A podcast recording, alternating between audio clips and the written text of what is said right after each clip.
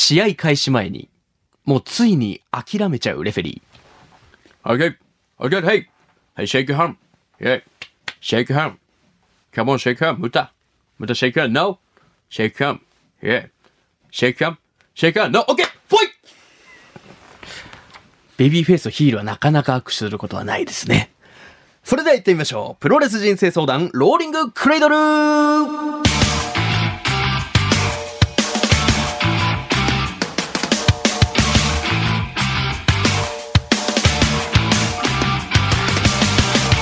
全国3000万人のプロレスファンの皆さん、そしてそれ以外の皆さん、福岡吉本ザ・ローリングモンキーの武蔵です。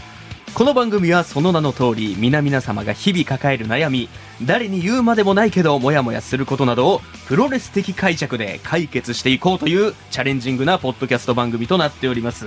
早速ゲストの方紹介させていただきたいと思います。気合い入っております僕も。それでは紹介しましょう。正当と異端の狭間で揺れ動く本格派井内洋平よろしくお願いしますケビシアナウンサー、ゆうちょうへいです。よろしくお願いします。よろしくお願いします。お願いします。まあ、最初に紹介しました政党と異端の狭間で揺れ動く本格派。これは KBC のホームページで、エグアナこと沢田さんがつけてくれた肩書き。そうですね。ええ沢田先輩とは、あの、各週水曜日でパオンというラジオ番組で、あの、生放送一緒してますんで、はい多分僕の表と裏も、こう、喋りの性質とか、人間性とか、一番多分分かられてる先輩だと思うのなるほで、どその方が僕を表現した、まさに言い得て妙な、ああ、はいじゃあもう間違いない。と、僕は思うんですけど、僕は、あの、入社した時から、やっぱり正統派で行きたいというか、周りの方が僕のことを、アナウンサーっぽいね、アナウンサーといえば、こういう感じだよねっていうのに、はいはい。僕が多分、パシッとハマりに行ったっていうのもあるし、周りの方がはめてくれたっていうのもあるので。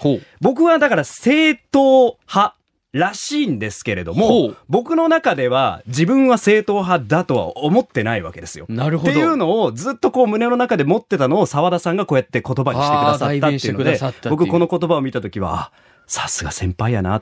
よう見てらっしゃるなっていうのを。もうお悩み解決入ったんかぐらいのテンションで、だいぶ喋っていただきました。すごい入社は何年目になるんですか？えっと丸ゆうちゃんは8年福岡にいる9年目ですね。9年目、はい。なるほど。で、僕ももちろん、はい。あの、KBC のラジオ出させていただいてるんで、はい。まあ、廊下だったり、はい。えーで、お会いすることあったんですけど、うん。実際にこうやってうん、しっかり同じブースで喋るっていうのは、ないですよね。そうですね。組合ですね今日はね。組合？KBC 組合の。ね組合ですよ今日は。しっかりロックアップしたところなんですけども、まあそんなゆうちさんとの、まあ僕のファーストコンタクトでもあるとはい。いう感じではございますけど、KBC ではね、数々のスポーツ実況、はい。まあ野球はもちろん、はい。他にもされてますよね。そうですね。アビスパ福岡サッカーもやりますしまあゴルフもあのコロナ前までやってましたし、はいはいはい。世界水泳この間福岡でそうだ。開催されて、競泳の方はテレビ朝日の先輩方がされたんですけど、水球の方とオープンウォータースイミングっていうあの、桃地の方で、ペイペイドームの裏手であった。マラソンスイムと言われるはい。オリンピック競技なんですけど、はあ。その実況をしていたりですとか。去年はあの、ワールドカップの実況もアベマえ？ー TV でさせていただきまして、僕、サッカー好きですんで、え、マジっすか？まあ一つ夢が叶ったというか、あの、副大出身の坪井圭介選手と、はいはいはい。あと、あの、僕、名古屋出身なんですけど、あの、名古屋グランパスといえば、はい。玉田圭司さんね、はいはい。玉田さんと坪井さんとご一緒していただいて2試合、ええアベマで、国際大会サッカーワールドカップカタールのやつを喋らせてもらうあ、っていう。あのカタール戦。あの、カタールで、日本代表の試合ではないんですけど、ははいい。めちゃくちゃ嬉しいじゃないですか。そうです。そんな経験をさせていただいている9年目です。えースポーツには通ずるところがたくさんあるということです。はプロレスはない。プロレスは一回もないです。なるほど。一回もないです。すいませんこっ。ちからしたらね、アベマに出てるんだったら、プロレス生放送今はいどんだけやってるんだと。はい WWE まで始まったぞと。はい。ただプロレスには行ってない。それ以外のスポーツは行ってでるも、、テレビ朝日の田畑アナウンサー、田畑先輩とあーはいはいはい。か、あと野上先輩、野上アナウンサ野ーとか、上ジャスティス新平としておなじみの。野上新平さんとか、あと大西洋平さんとか。あ、もうもうしはい。もうプロレスの人僕らからしたら、はい。本当に。今、あの、そこ集中的に上げてます。その方々とは、あの、一緒にスポーツの現場で、あの、仕事させていただくことがよくあります。うわはーもうそれだけでもはいファンからちょっと羨ましいと思っちゃうぐらいの、い実況っていうのもね、もちろはいんプロレスの一部でもありますから。あ、なるほど。じゃあ関係性のある方々はいらっしゃるっていうのはあったんですけど。ねはいでもね、もう調べたところによると、はいもうそれ以上のがあるじゃないですか。何ですか？学生の頃ね、はい。あの、若林健二さんに。あら、ご存知ですか？いや、知ってますよ。それは僕もリアルタイムで聞いていた、生きていた世代ではないですけど、はい昔のね、全日本プロレスの映像とかはい見てますと、はい。やはり実況はあの方がやってらっしゃるっていうイメージもすごいあるんで、はい。アナウンス学んでたんですよね、若林さん。そうですね。学生時代、あの、若林先生と一緒に、あの、神宮球場に行って、はい大学野球を一緒に横で実況して聞いてもらったりとか、えーあとは、あのーテレビあるじゃないですか。はいあそこのテレビにゲームをつないであの、ゴルフのゲームとか、プロレスはなかったんですよね。テニスのゲームとか、いろんなスポーツのゲームで、そのゲームを若林先生がプレイをして、そのプレイをしてる映像に実況をつけたりとかって、ちょっと遊びみたいなことを一緒にやってたりとか、すげえな、はいでもそれも絶対にパワーになってますもん。そうですね。なんで僕が多分無意識に実況でこう何か張ったりとか声をするときって、はいはい。ちょっとこうプロレスっぽいというか、なるほど。柔らかくない感じがあるのは多分その若林さんの影響がどっかであるのかなっていうのは、なのでホームランとかでも、はあ。ホームラーンって感じじゃなくて、はあ。ホームラーンって言いたくなるっていう。バックドロップの言い方で。そうです、そうです、そうです、そうです。そうです。もうまさに、まさに。プの感じで。三遊間抜けていきましたみたいな、なんかそういう、意外と力強い。こうなんかプロレス技っていうところのなんか決め技みたいなところに、かっこよさを多分、ど。どこかで感じちゃってるっていうのは、えー若林さんの影響かもしれないです。じゃあちょっとそのエッセンスみたいなのは、はい知らないところで受けている可能性があると。いや、そうですね。脈々とそこからあるのかもしれないですね。すごいな、はいちょっとプロレス系の実況もちょっと聞けたところなんですけどぜひぜひはいこの後、はいそんな井内アナの悩みを聞いていきたいと思いますんで、お付き合いください。よろしくお願いします。お願いします。沢田浩二バイアタキが福岡の KBC ラジオで平日お昼1時からしてるパオンちゅう番組がポッドキャストを始めたとよ名前はパオンくだらないポッドキャストゲなえまだ聞いとらんとね血と汗と涙を流しながら喋りよるのがわからんとかこのバカチンがさあ、この番組ではゲストの皆さんに事前に解決してほしい悩みというのを、ジアンケートというね、紙をお渡しして伺っております。はい。正直ね、ゆうちさんのアンケート、まあはい今もう手元にありますけど、はい。提出させていただきまました。びっくりしましたよ、ちょっと。何ですか？なんでしょうね。そのびっくりというか、その悩みにびっくりというよりかは、はい。あのーまあ、この番組にもね、まあ、出ていただいた、あの、三沢アナウンサーと、ああ、筋肉パイセン。筋肉パイセンと、はいちょっとなんか似てる部分があるんじゃないかというのをちょっと感じました。マジっすか？あの、筋肉パイセンが歩いたところの輪立ちは踏まないように生きてきたんですけどね。いや、ちょっと踏んでるんじゃないかと。はい。できれば、すみやさんと同じところを歩かないようにって生きてきたんですけど。はいこ。ちらからすれば、はいい、や、そうじゃないんじゃないかっていうポイントも結構あはり通る道は同じと。そう。とりあえずね、はいちょっと悩みを、これリスナーの皆さんに聞いていただきたいです。はいまず一つ目でございます。はい。車以外に情熱的興味が湧かず、日々の業務に支障が出る。これあの、筋肉パイセンの筋肉が車になっただけやっていう。筋肉パイセンの車バージョン、カーパイセンですよ、あなた。ねまあ、三沢さんも本当筋肉のことばっかで、はいこれで仕事やっていけるのかみたいな悩みもありましたけども、はいの車バージョン。そうですね。綺麗に筋肉パイセンの後、はい車で追っかけてるじゃないですか。僕の方が早いですよ。確かに。確かに速度は負けてないと。ええ。ちょっとこれについて、はいまあ詳しくというか聞きたいんですけど。そうですね。あの、はい最近で言うと、ええ僕一台今車を持ってるんですけれども、はあの、それにプラスアルファでもう一台車を買いたいと思ってまして、ちょっと待ってください車好きっていうイメージはもちろんありました。はいで、今1台持ってらっしゃって。そうなんですよ。で、二台目欲しいんですね。スマホ2台も持ちみたいなことですか？まあまあまあ、それに近いようなもんですねえ？二台持ってる人って役割違うじゃないですか。会社用、プライベート用みたいな僕、ゆくゆくは3台ぐらい欲しいんですけど、まず手始めに2台目が欲しいと。でも大体目星つけてるんですよ。